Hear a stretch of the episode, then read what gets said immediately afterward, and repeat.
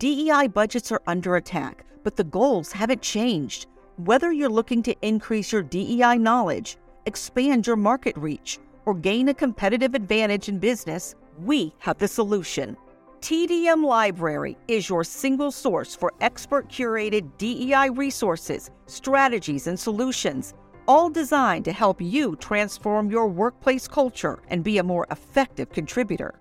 For $9.99 per month, you get access to our searchable subscription based digital library. There, you'll find articles, practical how to guidebooks, podcasts, award winning micro videos, and more than 700 Q&As designed to help DEI practitioners, thought leaders, and executives create a more inclusive workplace. Whether you prefer to listen, watch, or read, we have the resources for you. TDM Library goes beyond the basics to dive deep into topics such as inclusive language, the business case for DEI, talent acquisition, and C suite engagement. For less than the price of a sandwich, you get access to our library of more than a thousand pieces of original, expert curated DEI content. Join today and get your first 30 days free. Get your library card now at tdmlibrary.thediversitymovement.com.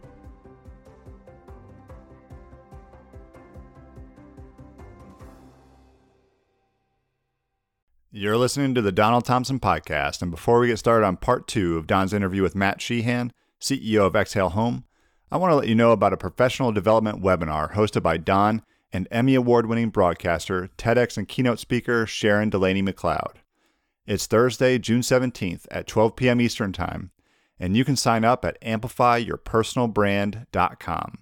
But don't worry if you can't make it, sign up anyway, and the video replay will be sent to you. In this webinar, you'll hear from two executive branding experts sharing their insights, knowledge, and experience to help you share your brand with the world. When you leave this webinar, you'll have actionable tips and tangible takeaways to step up your personal branding game, both online and offline. So, again, that website is amplifyyourpersonalbrand.com, and we hope to see you there. All right, let's get to part two of Don's conversation with Matt Sheehan. You can't stop me, nothing's gonna stand in my way. Nothing, nothing. Welcome to the Donald Thompson podcast.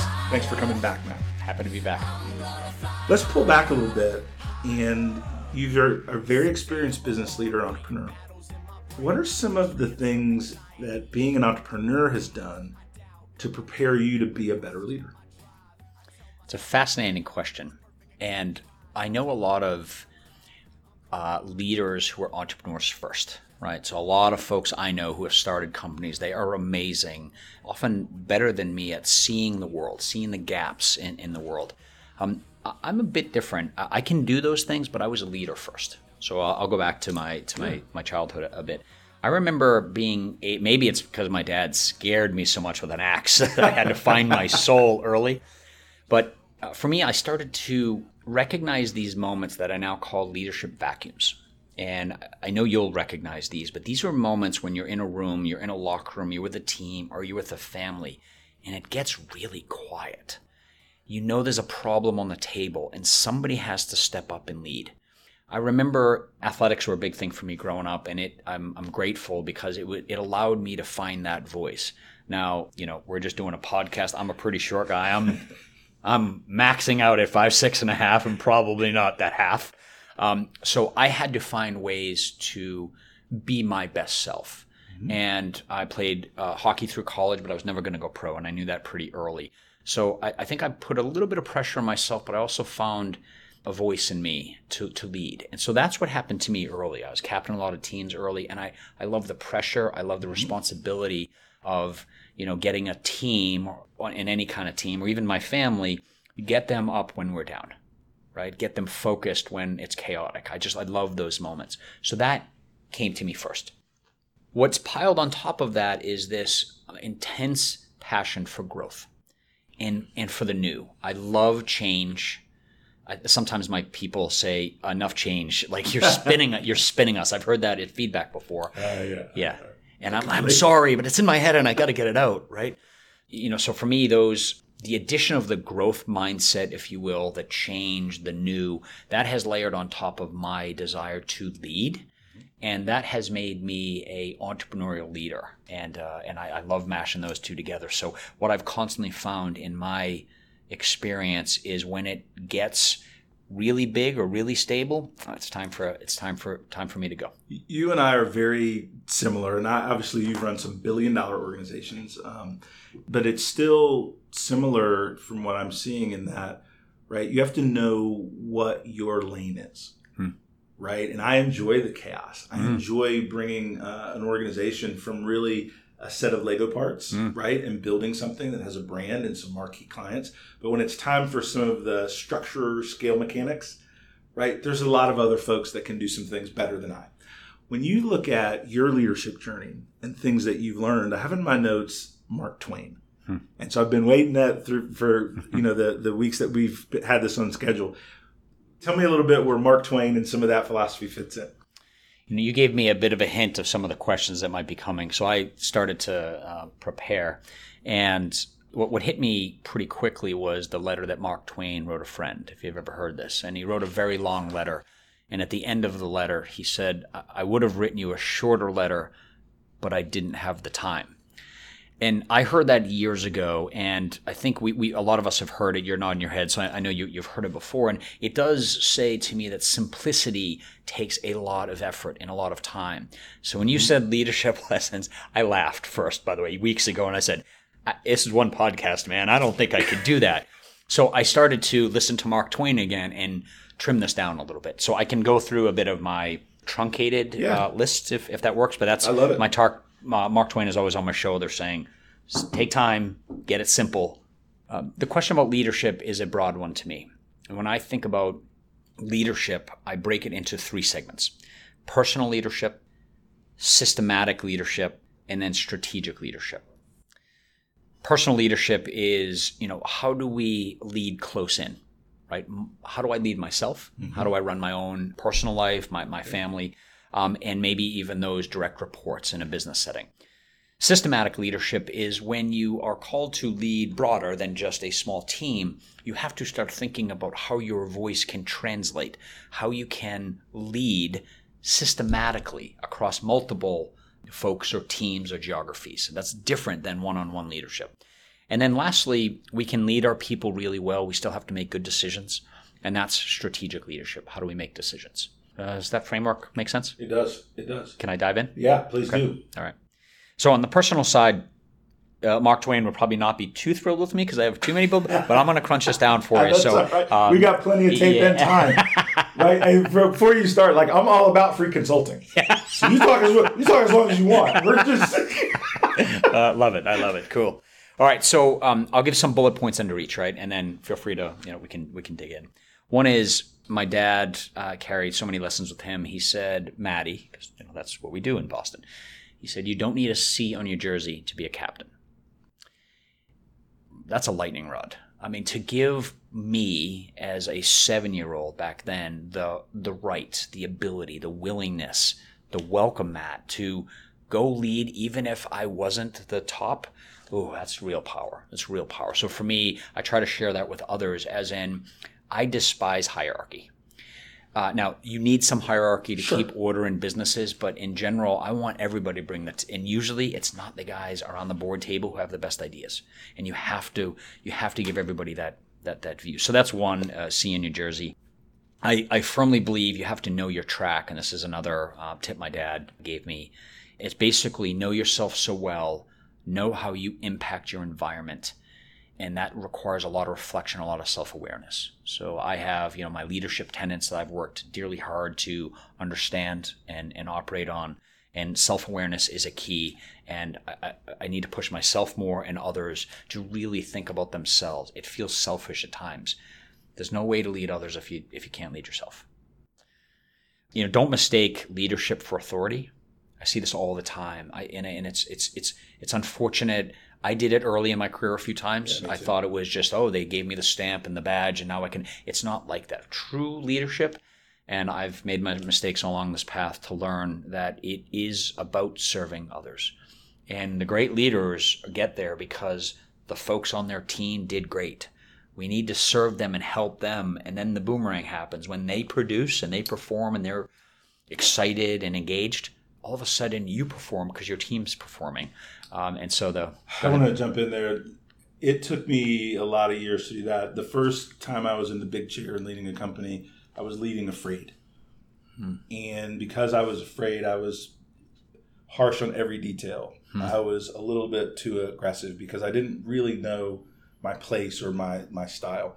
And as I matured, and the reason that comment resonated, I started to simplify things and said, wait a minute, if I help each one of these 100 employees in my own way be 20, 30% better, hmm.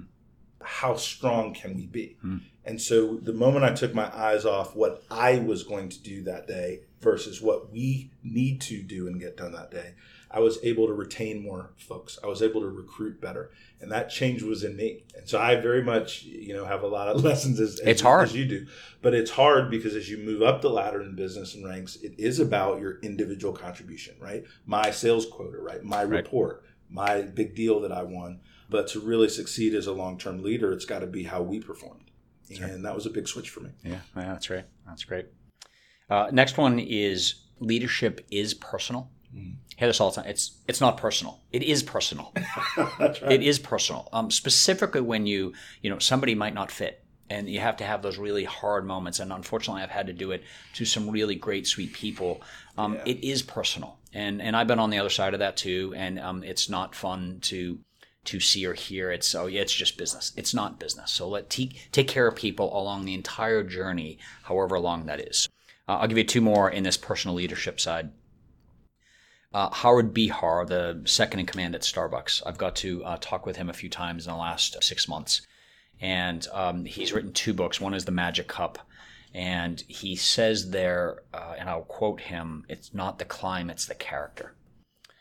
And it is brilliant because as I think back on my career and I think about my career moving forward, I think about my kids and the stamp they'll make on the world. It is truly not about the resume that's not what lets me sleep well at night. It's about the character. And I've made mistakes along the road. Certainly early on when I was I was running a gun a little too fast, I wasn't taking care of those around me. Um, but I've certainly come to know, and Howard just hit it so well that when I look back, it is my wake. Um, I want that to be that I left good character uh, behind me, that I treated people well along the way and it's true that's what i think about a lot. And, and and the mistakes i made character mistakes early those are the ones that really bother me. It's not the tactical strategic it's that, that stuff we'll get over. It's the character stuff that is, um, is, is sticks with me. And then and then lastly and, and i'll pause is there's a big difference between stress and pressure. Pressure is when you work with your folks on the process. How did you get there but if you really want an innovative company, mistakes have to be allowed. And stress is that constant hammering on the results. Now, I'm a very results driven person, very much. For myself, I'm a, I'm a goal setter. But I do realize in an organization, when you're bringing the collective together, you have to put some through the magnifying glass on the way we got there. That's pressure versus stress. Does that make sense? It does. And it's also table stakes for leaders now in how we must lead and we go into the future because the next generation can deal with and appreciate pressure, but not leaders and managers that create constant stress. That's right. They'll they'll move on. That's right. Right. And you have to earn the right to create that kind of pressure as well. And then and that goes back to one of your other tenants and building that trust. And I'll tell a quick story. It was really interesting. We're in uh, the offices of one of one of our firms that, that I work with, and there was a deliverable someone had, and and I said, hey, you know, let's just say it's Julie. Hey, Julie, it's great to see you. She's like, I'm only kind of great to see you. And I was like, whoa, what did that mean? She says, well, it's Friday and I gave you a commitment and this project's just not ready for me to show you something. And I said, well, tell me, tell me what's wrong. Couple XYZ just didn't come out the right way that I feel good about it. I said, well, I'll tell you what, why don't you send me an email of where we're at, reset my expectation, and I'll manage the other piece. But you just deliver something you're proud of, and I got it. And then she just a weight dropped. Love it. Right. And she was like, Thank you so much. And our job as leaders is to manage the stress. The pressure is already there. Mm-hmm. She didn't want to deliver something that wasn't high quality. That's already good. What she was experiencing was stress, something that could be taken care of, of what that negative impact could be, right? And our teams are have the pressure to deliver quality. As leaders, we have to help manage that stress. It- It's great, great perspective, and yet we have to keep that in balance because we also have folks we That's right. answer to, and results matter. And so um, it, it- it's a it's, that's such an interesting dichotomy. Is we as a system, as a team, as a collective, we have to produce, um, but you got to give yourself some room as as the team to to miss a few times That's right. and individually if anybody expects perfection it just it doesn't it doesn't exist and so uh, yeah i love that comment and what a, what a tough balance it is One of the things that has helped me, because I've made so many mistakes in my journey, I'm not as judgmental anymore. and to your point, Experience. my standards aren't lower, but I'm not judgmental. So I want to know the why. I want to know, to your point, where we got here and why we need to fix. How do we make it better the next time? Yeah. So we're not here again. But people don't want to feel that judgment, right? But they're okay with needing to rise to a standard, oh right? oh And- they will and- step and- up and step up and do that. certainly when you have their back and you show them that one time they will they'll be there late on a friday night they'll be there early saturday morning getting it done because people are mostly um, self-driven and uh, Oh, and here's the one thing, and this is like uh, young folks that were or people that are into video games and different things. They have the term cheat codes, right? And what I've tried to teach my teams is that you want to create deliverables for your clients on Monday afternoons. You don't set deliverables on Friday. You set them on Monday afternoons. And the reason is because in your final debriefs on that Friday, if you're not ready, you have the entire weekend and then you have Monday morning to address that Monday afternoon delivery. And so, in when I've been in service businesses, I try to teach our teams don't set deadlines for Friday. Friday's a hard stop. But Monday afternoon, you can do your Friday morning check ins, and most things you're going to deliver, you can have a much better solution, answer, game plan with 72 hours over the weekend. It doesn't mean you're not going to be inconvenienced over the weekend. Things are going to be hard. But to the client, they never knew you missed. And it was a project management, just little secret that I, I forget to really continue to convey, but it's all about when you set the expectation. And for a client, there's really no material difference unless you are hmm. landing an airplane. Right. Do you know what I mean? Like if you're in a- an airplane, there's a difference between Friday and Monday. But in most businesses, there's not a material difference between Friday delivery or Monday. But those two days in between to clean up if something didn't go quite right is usually huge. uh, I'm, I'm taking notes over here man that was Yeah. good that's So that's no, brilliant I, I love that. brilliant Um, but anyway, I hijacked Yeah. that. No, no, no, no, no, that's- I- that's what it's I all about. myself questions in the own show. i love it I Thank love you it. for saying that, Matt. Here's my thought. That's so funny uh, that's great so Well, you were on systemic, uh, systematic leadership, Yeah. and you were flowing from the personal. Yeah, yeah. So if we manage ourselves well and our, our close in teams well, then when we start to grow as leaders, it becomes systematic. It becomes broader than that. And I do believe there are um, different requirements. This is not just great one on ones anymore. This is about how do 50 people in a warehouse hear that message. It's very different, right? And so uh, a couple thoughts on systematic Yeah, uh, leadership, if you would. Um, I, I think fit is really important. We all look at resumes and we look at backgrounds and all that. What I've come to find is that I mentioned this before. I look for drive and humility. Almost in any role, I do believe in diversity, but I do believe there has to be some common characteristics that that get all of us on the same page. For me, and I do think businesses are an extension of leaders, that drive and humility are the key. So I mentioned that before. Folks who just have that sense of awareness, uh, reflection, and drive to go be better than they are today. You give that to me all the time. We're gonna we're gonna be in good shape. So fit. I look for fit a lot, and that's systemically right. Bad news never gets better with age. So I have this this thing all the time because I am an optimist. Uh, people get a little uh, weirded out when they walk in. It's the first time, and they say, "Oh, I have good and bad news." I said, "Bring the bad, and we'll get to the good." And they said, "But I thought the way you give feedback is, yeah, feedback. You give some good, and, and then you get to the uh, you, you get to the the tough stuff. When it's news about an organization or something like that, you have to go rid the red first. And um, you can have one bad thing can cause, can wipe away 10 good stuff. And so, as an organization, I think it's really important that you create an environment. And we've done a decent job of this in the past. I can always get better at is is not blowing up on mistakes, um, giving some room for that, and give people the room to say, "I made a mistake. Here's what happened. Here's my idea to fix it and move on." And if you can do that systematically, nothing will get brushed under the rug. That's really important. Next one is uh, debate, then hold hands. I see great examples of this, and then I see it, uh, it falling apart. Where you're in a, a meeting, uh, and this could happen in a team, in a room. It happens, you know, in leadership teams all the time, where you have a really healthy debate, and then folks walk out of the room, and I've seen folks say, "Well, I don't really agree." That will crater culture. It'll crater a culture of a, of a team, of an organization.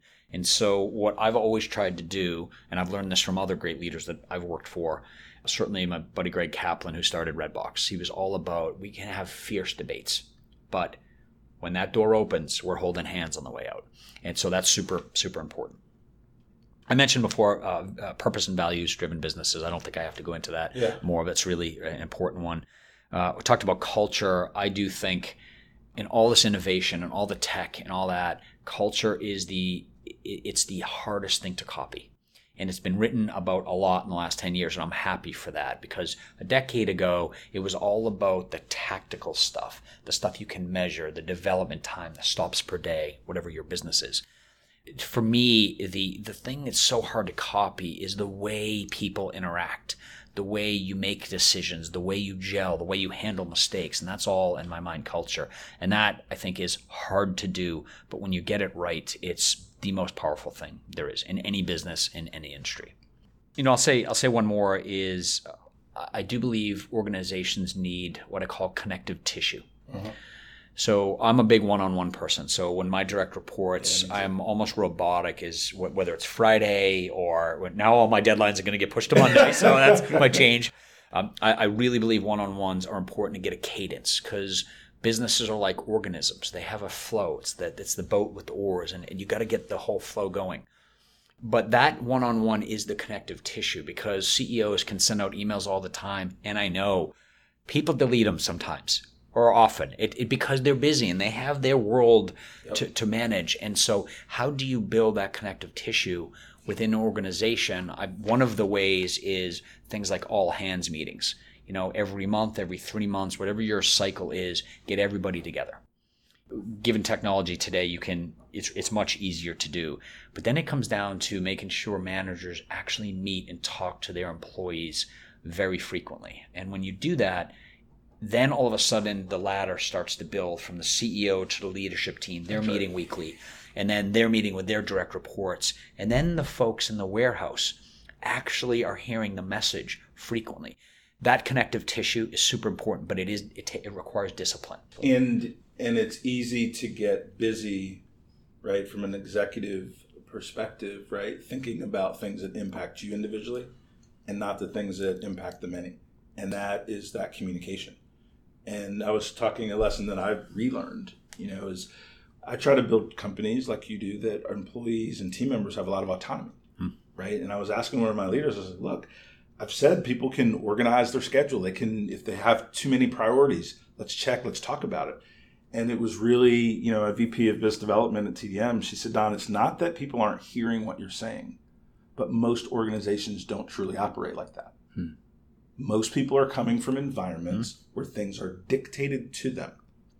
That means you have to continue to share this new model, demonstrate this new model, and we will get it but it's not going to happen like you think overnight because we have to unlearn mm. right that relationship between trust and leadership where it's not been done well in in certain organizations. And that was such great feedback, Great feedback. because it gave me clarity that I have more work to do right? I can't say it once twice. I've got to say it probably 20 30 mm-hmm. a zillion times. Mm-hmm.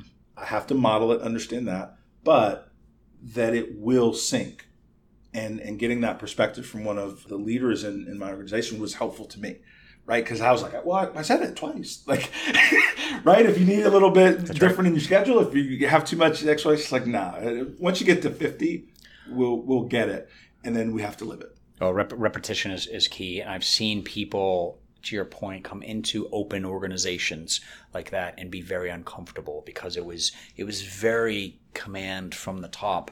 And in some environments, that may work. You may need yeah. that in some environments. So not all companies are created equal, as, sure. as you know. But um, in this world, uh, certainly in the services world uh, and tech, I, I think you, you have to have that openness, and, uh, and and people will get there. But maybe more than 50 times. Yeah, that's right.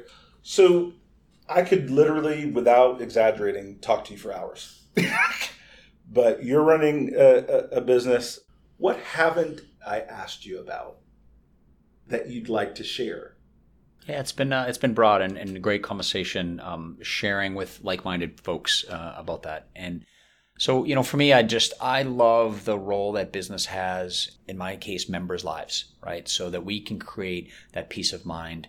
But it's also a responsibility as a citizen that I believe businesses have. And, and that's not uh, a political statement in any way, shape, or form. I, I love the responsibility that uh, organizations have and the impact they can on, on the world. And I've said for a long time, uh, the world will continue to have issues, and we've had issues for, for a long, long time. Sure. And oftentimes, the rate of those issues grow faster than uh, nonprofits can keep keep up. Now, I'm a big fan of nonprofits. I sit on, I guide one today, but I think we need entrepreneurs to step in and create what I say sustainable solutions. And so, I guess my last thought would be just celebrate the business folks out there who are trying to start something hard. Who, because uh, I've been, as you have, in that foxhole before keep at it, uh, keep working hard. And there are some issues that um, we need to solve as entrepreneurs. And when you can make money at solving an issue, ironically, that's sustainability. When you don't have to go back to the well every year and raise more money, uh, that to me is is hard to do. And I know some great nonprofit folks, but just hats off to obviously the nonprofit folks but to the entrepreneurs out there, just keep at it. It's hard, but when you get there, it's um, uh, I'm not sure there's much more rewarding. That is awesome.